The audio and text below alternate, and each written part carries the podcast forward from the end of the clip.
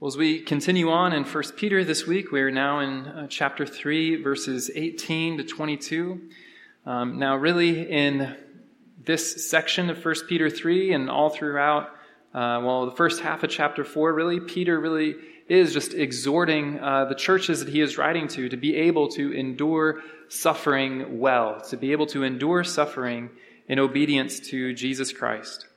And the way that he's doing that in these verses in particular is Peter is reminding us of the great victory that Christ has won through suffering himself. And so that's what we'll see when we read verses 18 to 22. It's a reminder both of Jesus' suffering, but also of his great victory.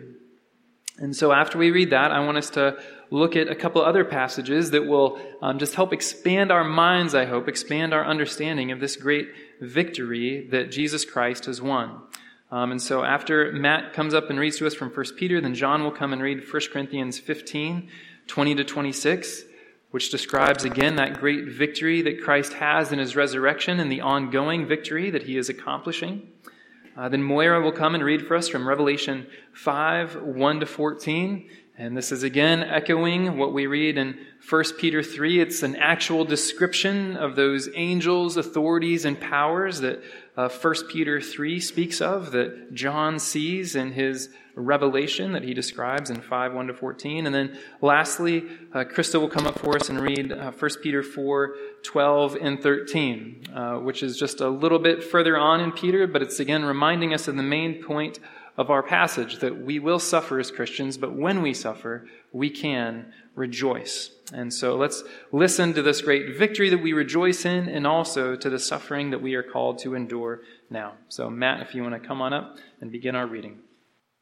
For Christ also suffered once for sins, the righteous for the unrighteous, to bring you to God. He was put to death in the body but made alive in the Spirit. After being made alive, he went and made proclamation to the imprisoned spirits, to those who were disobedient long ago, when God waited patiently in the days of Noah while the ark was being built. In it, only a few people, eight in all, were saved through water. And this water symbolizes baptism that now saves you also not the removal of dirt from the body, but the pledge of a clear conscience towards God. It saves you by the resurrection of Jesus Christ, who has gone into heaven and is at God's right hand with angels, authorities, and powers in submission to him. 1 Corinthians 15 20 through 26. But in fact, Christ has been raised from the dead the firstfruits of those who have fallen asleep. For as by a man came death, by a man has come also the resurrection of the dead. For as in Adam all die, so also in Christ shall all be made alive, but each in his own order. Christ the firstfruits, then at his coming those who belong to Christ. Then comes the end, when he delivers the kingdom to God, the Father, after destroying every rule and every authority and power. For he must reign until he has put all his enemies under his feet. The last enemy to be destroyed is death. Revelation 5, verses 1 to 14. Then I saw in the right hand of him who was seated on the throne a scroll written within and on the back sealed with seven seals. And I saw a mighty angel proclaiming with a loud voice, Who is worthy to open the scroll and break its seals? And no one in heaven or on earth or under the earth was able to open the scroll or look into it. And I began to weep loudly because no one was found worthy to open the scroll or look into it. And one of the elders said to me, Weep no more. Behold, the lion of the tribe of Judah, the root of David, has conquered, so that he can open the scroll and its seven seals. And between the throne and the four living creatures, and among the elders, I saw a lamb standing as though it had been slain with seven horns and with seven eyes, which are the seven spirits of God, sent out into all the earth. And he went and took the scroll from the right hand of him who was seated on the throne. And when he had taken the scroll, the four living creatures and the twenty four elders fell down before the Lamb, each holding a harp and golden bowls full of incense, which are the prayers of the saints. And they sang a new song, saying, Worthy are you to take the scroll and to open its seals. For you were slain, and by your blood you ransomed people for God from every tribe and language and people and nation, and you have made them a kingdom and priests to our God, and they shall reign on the earth. Then I looked, and I heard around the throne and the living creatures and the elders the voice of many angels, numbering myriads and myriads and thousands and thousands, saying with a loud voice, Worthy is the Lamb who was slain to receive power and wealth and wisdom and might and honor and glory and blessing. And I heard every creature in heaven and on earth and under the earth and in the sea and all that is in them saying, To him who sits on the throne and to the Lamb be blessing and honor and glory and might forever and ever. And the four living creatures said, Amen. And the elders fell down and worshiped. 1 Peter 4 12 and 13. Beloved, do not be surprised at the fiery trial when it comes upon you to test you, as though something strange were happening to you. But rejoice, insofar as you share Christ's sufferings, that you may also rejoice and be glad when his glory is revealed. Well, I've come to be persuaded that uh, one of the most neglected tools that Christians are to have in our tool belt for Christian living is the tool of imagination. Uh, imagination often gets a bad name because when we think of imagination, we usually think of uh, storytelling, right? We think of something like, you know, Disney or fiction of some kind. Uh, when we think of little kids with imagination, we think of little kids who are just dreaming about things that aren't really there, you know, who don't really live in the real world. Uh, and as a result, we don't tend to think very much of imagination. And yet, I think when we come to this section of 1 Peter, in particular, these verses here, verses 18 to 22 of chapter 3, it really is a call for us as Christians to use our imaginations for good. To use our imaginations to envision things that are actually true. You know, imagination, if you think about it, really is a, a critical tool. You, you have to use your imagination whenever you think of something that you haven't already seen, right? When you, whenever you think of something that's not right in front of you, you do have to think kind of creatively. You have to use your mind. You have to expand just, you know, what's right in front of you, and you have to imagine something that isn't there. I mean, just take a simple example. Let's say you want to build your dream house, right? Well, if you want to build your dream house, you first have to dream of the dream house, right? You have to be able to imagine the house that you want. And only if you can first imagine that house can you possibly build it. Well, much of the Christian life must begin in our imaginations. But again, we're such a rational culture. We're such a rational people when we come to God's Word, we so often just want to understand it in rational terms, and we don't often think about how beneficial it could be for us to use our imaginations in order to engage with the Lord, in order to understand the work of Jesus Christ, and in order to walk the walk of faith.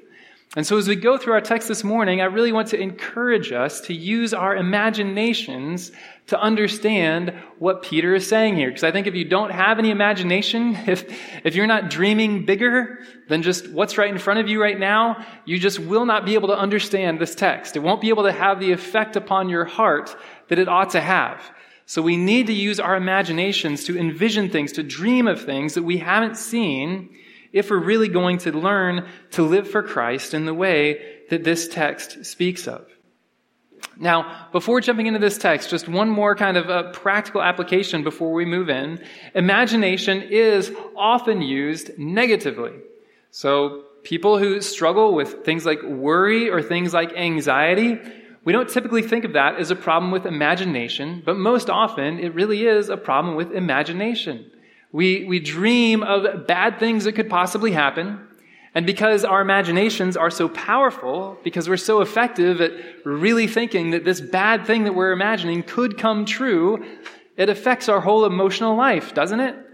I mean, when you imagine something bad that could happen and it's just kind of stuck in your head because it seems so vivid, so real, It can ruin a day. It can ruin a whole week. It can even ruin your life if you let it, if that anxiety, if that evil imagination is always playing in your mind.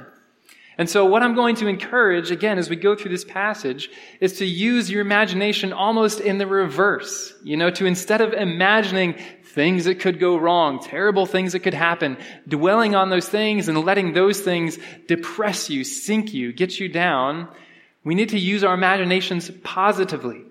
Imagine how great Christ is, how great God is, how great is the victory that Christ has won, how great is the place where Jesus Christ is seated right now. And again, don't just think of those things in rational terms, like this is a true proposition or something like that, but imagine it. Envision it. Think of it as a real thing happening right now. What does your mind see? How does your imagination create it? And when your imagination is able to go there, when you're able to envision it as a real thing, as a real place, then it's able to have the effect upon your heart that it is supposed to have. And so with that, let's look at 1 Peter chapter 3, starting in verse 18. Now, what I want to do first is just read this text through again. I know it's a confusing text. Uh, I'm not going to have all the answers for you, but I want to read it through again just so it's kind of fresh in our minds. I'm going to connect it to what comes right before and right after, and then we'll walk through the verses themselves. So 1 Peter 3, starting in verse 18. For Christ also suffered once for sins, the righteous for the unrighteous, that he might bring us to God, being put to death in the flesh, but made alive in the Spirit, in which he went and proclaimed to the spirits in prison because they formerly did not obey when God's patience waited in the days of Noah while the ark was being prepared, in which a few, that is, eight persons, were brought safely through the water. Baptism, which corresponds to this, now saves you, not as a removal of dirt from the body, but as an appeal to God for a good conscience through the resurrection of Jesus Christ, who has gone into heaven and is at the right hand of God with angels, authorities, and powers, having been subjected to him. Now, there's a lot of big ideas there, isn't there? Christ suffering, righteous, unrighteous, bring us to God. Christ going in the Spirit to proclaim to spirits that are in prison. Us being saved through baptism in the same way that Noah and his family were saved through the water. Jesus now reigning at the right hand of God the Father. I mean, these are all really huge ideas and really powerful ideas. And if we're not careful, this passage can just kind of come out of the blue and just be like, well, what is this even here for? What does this mean? And so we need to use the context, especially in a passage like this, to know why is Peter writing these things? What effect are all these amazing truths? What effect are these things supposed to have upon us? And fortunately, because of the context of these verses, it is very easy to tell what Peter is ultimately driving at. What does he want us to learn from verses 18 to 22? So go back to verse 17, the verse immediately preceding. And Peter writes, For it is better to suffer for doing good, if that should be God's will, than for doing evil. It is better to suffer for doing good if that should be God's will than for doing evil. So he's talking about suffering, and he's talking about doing good while suffering. So not reviling in return, like we've read before in Peter, not lashing out in response, but suffering humbly, suffering lovingly, doing good while suffering. That's, that's what comes immediately before. And then look where Peter goes immediately after. So 1 Peter 4 verse 1. Since therefore Christ suffered in the flesh, Arm yourselves with the same way of thinking. For whoever has suffered in the flesh has ceased from sin. So again, the results, the, the, the outcome of all these verses, 18 to 22, that Peter has written is verse 1 of chapter 4. Since therefore Christ suffered in the flesh, arm yourselves with the same way of thinking. So what Peter is writing here is intended to somehow prepare us to suffer to make us ready to suffer as Christians. So even if maybe we can't totally hash out all the details in these verses, like what does it mean when Christ went in the Spirit to proclaim to spirits in prison, even if we don't know exactly what those details may mean, we do know that what Peter wants to accomplish through these verses is to make us a people who are prepared to suffer well. And so that's the lens that I want to look at these verses through. Just how do these things prepare us to suffer well? So, in order to answer that question, I just want to go through these verses, verse by verse, to see what tools Peter might be giving us here so that we can endure the suffering of this life. Now, the suffering that Peter is talking about is in particular the suffering that we might experience as Christians. So again, we're sharing the gospel with someone. They decide they don't like us anymore. They're not talking to us anymore. That might be a real kind of suffering we experience, but I think that the tools that Peter gives here do apply to any kind of suffering we may have. So if we have physical suffering because of sickness or injury, if we have emotional suffering, we're suffering from depression or rejection in some way, relational suffering, our families are not getting along, our marriage is not healthy, those type of things, all of these things are forms of suffering that we experience in this life. And the tools that Peter gives us here to essentially look beyond this life, I think are tools that can equip us for every kind of suffering, especially the suffering that we experience as Christians for our faith, but any other kind of suffering that we may experience too. So, with that in mind, let's begin at verse 18. So, for Christ also suffered once for sins, the righteous for the unrighteous, that he might bring us to God.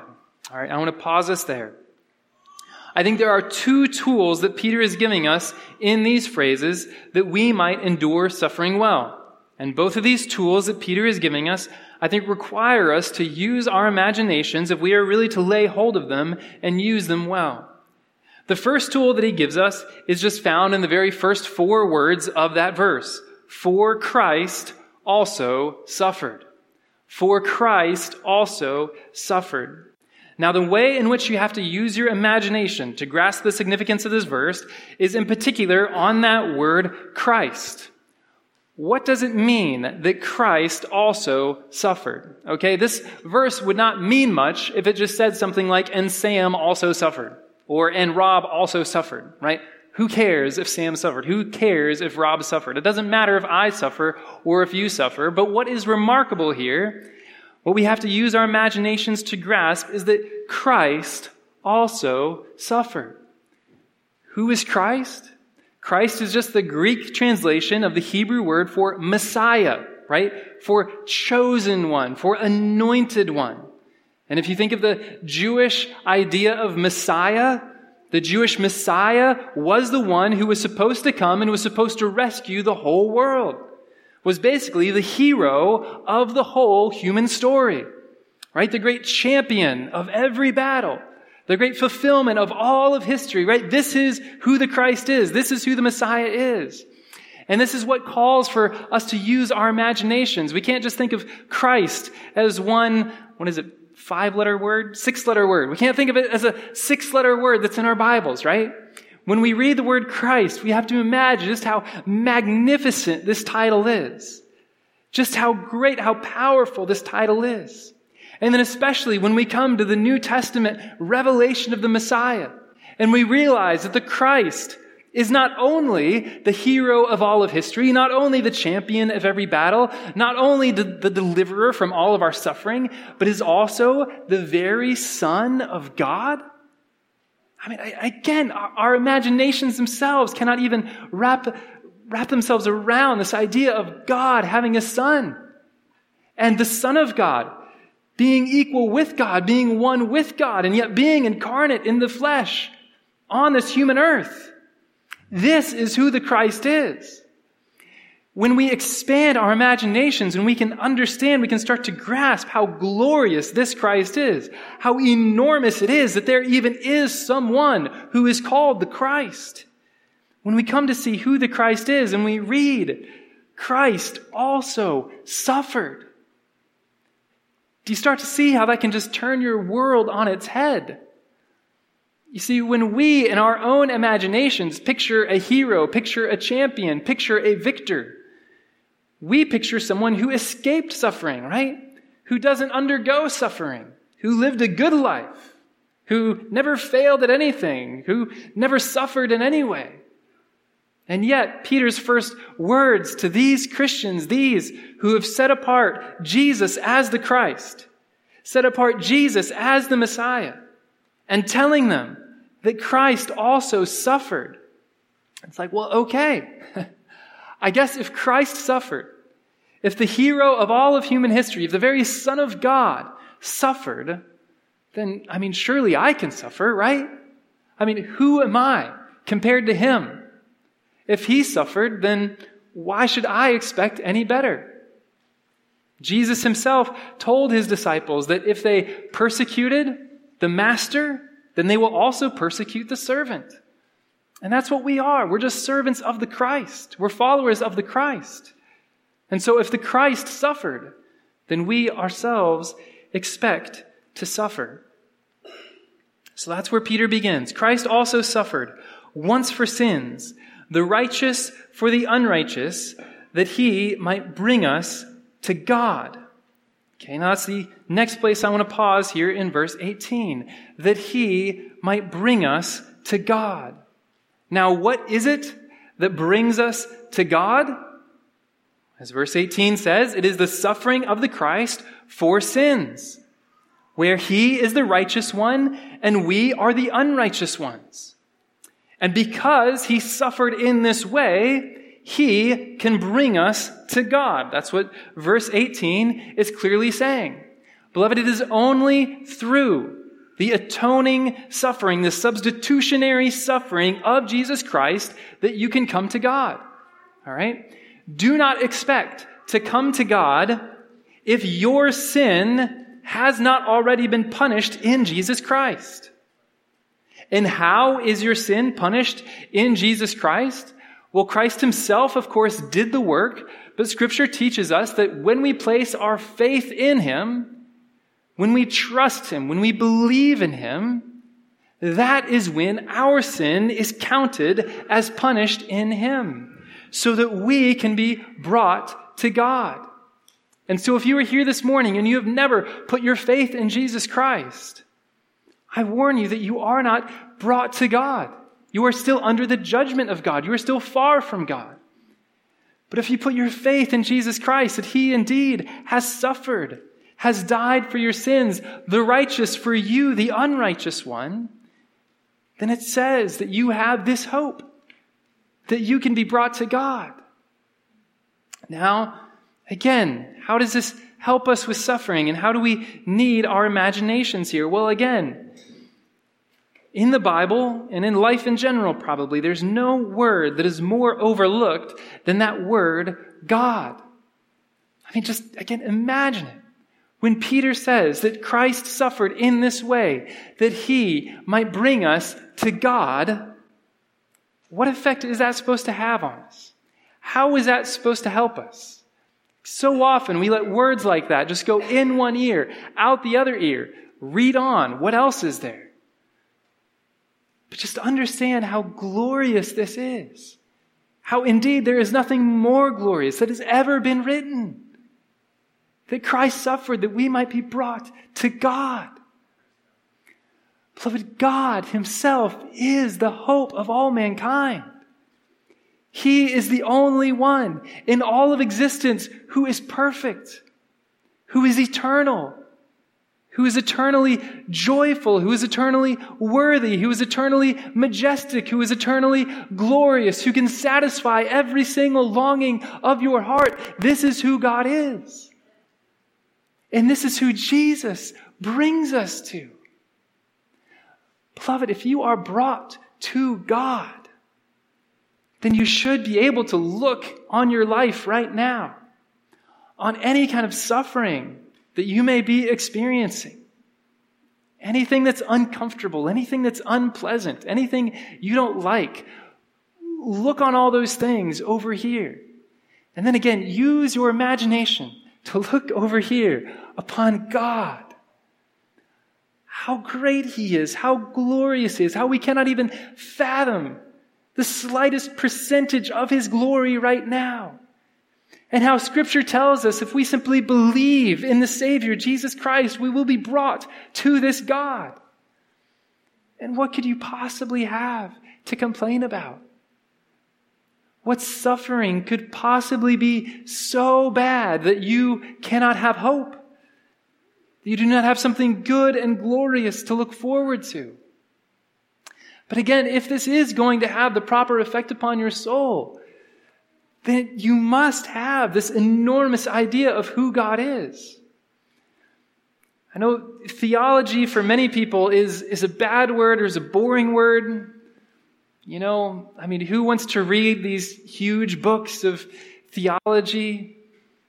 Who wants to use up their brain cells thinking about these ideas that our brains can't even comprehend anyways? You know, who wants to think about what does it mean that God is perfect or that he's an eternal or unchangeable or blessed or, you know, you've probably heard all kinds of attributes of God that maybe have just like made your mind go dull.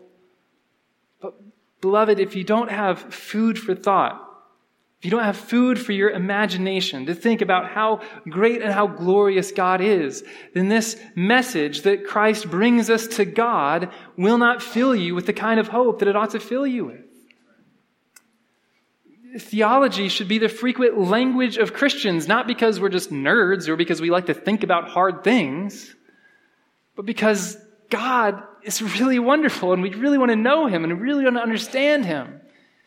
And that's why we care about theology. I mean, there is maybe one other way that you can expand your mind to know the goodness of God besides studying theology, and that is to go and to read the prophets. So I don't know how many of you have taken the time to read through Ezekiel, Isaiah, Jeremiah, these books. But when you read through them, one thing you find, one thing that I always find, is that they are probably the hardest books of the Bible to understand. Now, why are they so hard to understand? Well, I think they're so hard to understand because the prophets have a revelation of God. because they are, are seeing God. I mean, Isaiah 6, Isaiah seeing God in his temple. Ezekiel 1, Ezekiel is seeing God in his temple. Jeremiah 3, Jeremiah seeing God in his temple. And when they see God like that, their minds explode. Their, their imaginations themselves can't capture who God is. The book of Revelation, another book hard to understand. Why?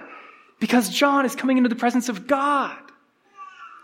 God is just so much bigger than we can fathom, so much more wonderful than we can fathom.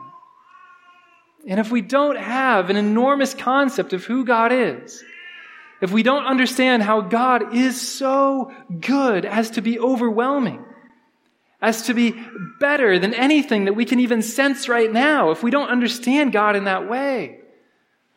And again, we won't understand the enormous hope that we have in the midst of suffering. We won't understand why it's such a big deal that Jesus died on a cross and rose again. Why is that a big deal? Because he brings us to God. And so, this is the second tool that Peter's giving us here in these verses. The first tool, again, is that Christ suffered. Imagine the wonder of Christ and that he suffered. That equips you to suffer. Imagine that he suffered to bring you to God. That equips you to suffer because now you're brought to God. And this is just the beginning of what Peter has written in order to equip our hearts to suffer well. So let's keep going. So Christ suffered once for sins, righteous to the unrighteous, that he might bring us to God. Now, this next part is, again, the most complicated part of these verses. Many commentaries I read said these are probably the most difficult verses to interpret in all the New Testament, which is saying something. Uh, but let's read them now and see what sense we can make of them. Being put to death in the flesh, but made alive in the Spirit, in which he went and proclaimed the spirits in prison, because they formerly did not obey when God's patience waited in the days of Noah while the ark was being prepared. And we'll pause there. So I'm just going to give you my best interpretation of these verses. I think whether you go with my interpretation or whether you might choose some other interpretation, I think the effect is the same. And of course, after I give my interpretation, I want to talk about the effect that it is supposed to have upon our hearts. So, Stay with me in verse 18, being put to death in the flesh, but made alive in the spirit. That's speaking of the resurrection of Jesus Christ from the dead, right? Put to death in the flesh, made alive in the spirit. Jesus rose again from the dead. That's what Peter's speaking of. In which he went and proclaimed to the spirits imprisoned. So I think what this is talking about is that after Jesus rose from the dead, Maybe it was before he came back to earth, or maybe it was after he came back to earth, but he actually went to the place where the spirits are in prison. Now, what does it mean that the spirits are in prison? I think when Peter talks about the spirits that are in prison, he is talking about spiritual beings that are under judgment. Spiritual beings that are in prison. Now, in scripture, we read about spiritual beings from the very beginning to the very end, right? The very beginning, the very first spiritual being we encounter, aside from God himself, is that serpent, right? That snake that shows up in the garden.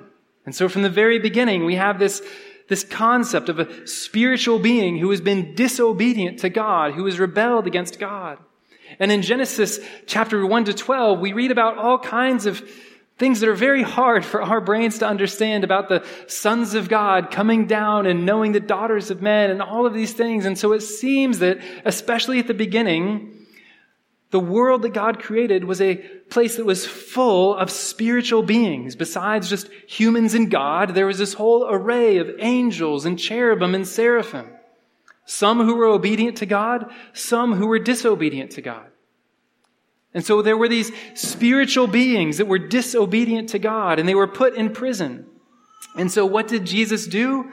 Well, after he died, after he came alive again in the Spirit, he went to the prison where they were being held and he proclaimed to them. Now, what did he proclaim to them? The text doesn't exactly tell us, but we can assume that if he proclaimed to them after rising from the dead, then he is proclaiming to them his victory. That they, the spirits of evil, truly have been conquered and that he truly is arisen from the dead, that he is alive, and that the spiritual forces of darkness no longer have any power over him, no longer have any power over this world. And so, what is Peter doing and telling us these things? Again, what is the effect that he is trying to have upon our hearts? Well, I think the effect he's trying to have in this phrase is twofold. One fold is he is again trying to expand our imaginations, okay? Trying to understand that we don't simply live in this moral world where we can do, you know, good things or bad things and we get rewarded for good things or punished for bad things and that's kind of the end of the story. No, Peter is trying to remind his readers that we live in this world that is shot through with the glory of God, that is shot through with spiritual realities. And committing evil deeds doesn't just have small consequences. Doing right things doesn't just have small consequences. But rather, when you disobey God, when you do evil deeds, even if you are a majestic spiritual being, then you have consequences. You go to this prison, this spiritual prison. And so one thing he's trying to do is he's trying to basically frighten his readers to remind them, don't walk in evil deeds. Don't disobey God as the spirits did. And as Christ had to go and proclaim his victory over them, rather submit to God. But the other thing that Peter is doing is he is reminding them, and Peter will go on to remind them more of this, but he is reminding them that they are on the side of victory over these spiritual forces. That even though they feel that they are being persecuted, even though they feel that the world and maybe even cosmic powers are against them, Peter is saying the only thing that is against you is the very thing that Christ himself is allowing. Because he has victory, because he has already gone to the spiritual places, he has already proclaimed his victory there. And so, beloved, when you are suffering, remember that it is not just a material universe that we live in. It's not just cells of your body that are hurting or brain cells or things like that. You have a soul that will live forever. You have a spiritual aspect of who you are whether you choose good or evil will have eternal spiritual consequences. And Jesus Christ sees those consequences. He knows those consequences and he wants you to enjoy the eternal consequences for good.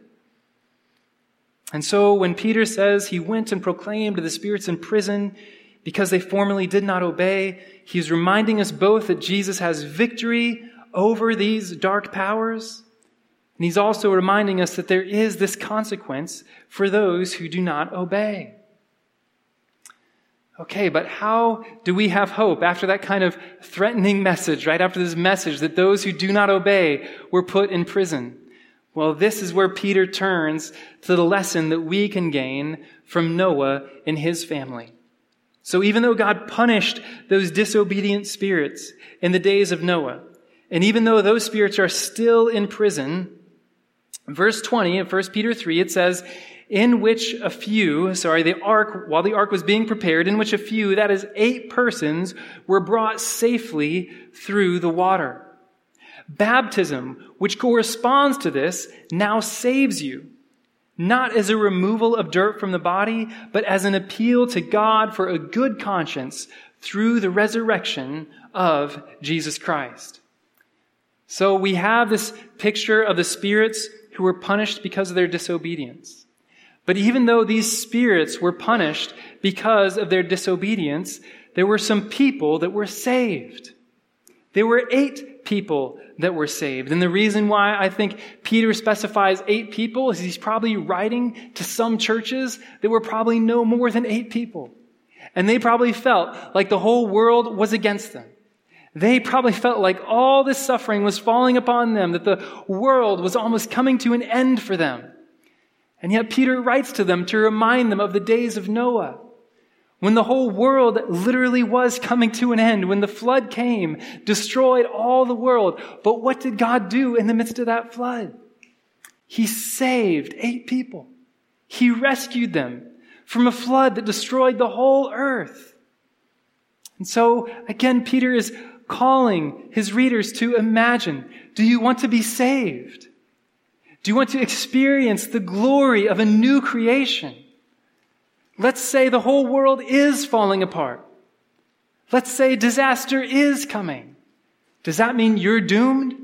Does that mean you have no hope? No, remember Noah. Remember the eight that were saved through water. And if you want to be saved in the same way that Noah was saved, how can you be saved? Well, the answer that verse 21 gives us is baptism. Baptism is how we experience that same salvation that Noah himself experienced. And what is baptism? Except placing our faith in the Lord Jesus Christ. Saying when we go under the water in baptism, the death of Christ is my death. That's what going under the water signifies. And when we come up from the water in baptism, we have newness of life in Jesus Christ, so I'm united to Christ in his death and in his life. So just like verse 18 was saying, Jesus died the righteous for the unrighteous. That's what baptism is symbolizing, that we, our unrighteousness goes under the water and dies. Our new self, our new created self comes out of the water, a new being, alive in Jesus Christ, a righteous person. And just in the same way, the flood waters of Noah day, Noah's day killed everything that was wicked, but lifted up the boat of those who were righteous. So in the same way that water was both judgment and life in the days of Noah, so the water of baptism is both judgment and life for us. So I especially encourage any of you that have not experienced baptism, that have not trusted in Jesus Christ and gone through his death with him, been raised up in the resurrection with him, in the sign that is in baptism, to receive that enormous blessing. So that you can be confident, just as Peter is speaking of, so that you be confident that you are escaping the judgment that is coming. That you have this great hope that Noah had of entering into a new creation And then finally, the last instrument that Peter gives us for enduring suffering today comes to us at the close of verse 21 and in verse 22. So our baptism happens through the resurrection of Jesus Christ, who has gone into heaven and is at the right hand of God with angels, authorities, and powers having been subjected to him with angels, authorities, and powers having been subjected to him. Now, again, if you can understand that verse without using your imagination, I want to know how, right? If any of you have ever studied an angel under the microscope, please let me know, because I would like to know what that looks like. Rather, when Peter is writing about Jesus Christ raised from the dead, sitting at the right hand of God, with angels all around him, with authorities, which are somehow different than angels, but powerful, obviously, because their name is authorities. And powers, which are separate from authorities and angels also around Jesus Christ. All subjected to him, right? Just like we read in Revelation 5, all of these spiritual heavenly beings bowing before the throne, proclaiming glory and honor to Jesus Christ, Beloved, just let your imagination be flooded with the wonder of that image. Again, if you cannot imagine it, if you cannot picture it in your mind's eye, then you certainly will not believe that it is true and that it is happening right now. And so allow your mind to run wild with how beautiful that must be, with how glorious that must be. Beloved, that is our hope if we are in Christ. If you have trusted in the cross and the resurrection of Jesus Christ, then your hope is not merely that your life here is going to go well, that you're going to escape some earthly suffering. Your hope is ultimately that one day you will be at that throne room where you have God in the middle. Remember, Christ has brought you to God. Where you have God at the middle, where you have Christ at the right hand of God. And then all around God and Christ, you have these angels, you have these authorities, you have these powers. And again, think of the prophets, think of Isaiah 6 with these cherubim flying around all the time, screaming, Holy, holy, holy is the Lord of God of hosts. Beloved, we are invited to that scene. But maybe even the more wonderful thing is not only are we invited to that scene, not only are we invited to behold and to hear and to smell how wonderful that place is going to be, but we are invited to belong there. We are invited to be so joined to Jesus Christ that we ourselves are counted as sons of God.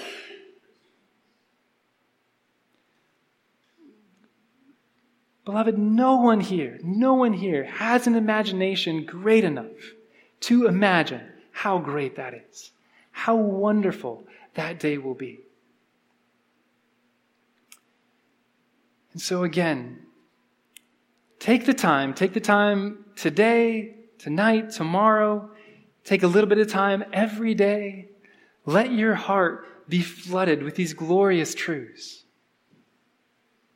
that Christ is the Messiah, that he suffered, that he died for you, that you might come to God, that he is triumphant over these spirits imprisoned, that you can be saved just as Noah was saved through baptism, and that you are welcome in this spiritual assembly with angels, authorities, and powers surrounding you, worshiping God and worshiping the Lamb. Beloved, if that doesn't get your heart beating, if that doesn't get you excited, if that doesn't fill you with hope, then I promise you there's nothing else that will. There's nothing on earth that will do that for you. There's certainly nothing better in the heavens. And so fill your mind with these wonderful thoughts. Let your heart be flooded with the grace of God. Use fiction, use the prophets, use books of theology, use whatever you have to use to ascertain, to understand how glorious this God is, how glorious this future is that awaits us if we hold fast to Him in love. And as that happens, don't be afraid to suffer here, because the sufferings that we experience right now are not worth comparing to the glory that is to be revealed to us. Would you pray with me now?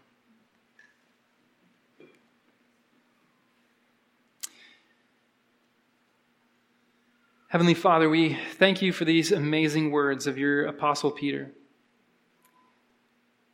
who saw so clearly the, the glorious um, spiritual aspects of our salvation, that we are brought to you, and that we are brought to this throne room with Christ at your right hand, and angels and authorities and powers, and, and that we have these things to look forward to. Father, I pray that you truly will empower us to believe in the reality of these things, to behold them with our mind's eye, to, to hold them in the eye of our imagination, so that we can delight and rejoice in these things. I pray in that way, Lord, that you would prepare us to suffer whatever arrows the world may shoot at us, so that we can be faithful to you and so that we can know the eternal hope that you have called us to. God, would you hear these prayers now that we offer on our behalf, on behalf of the lost around us, and on behalf of the dying world that we're in the midst of?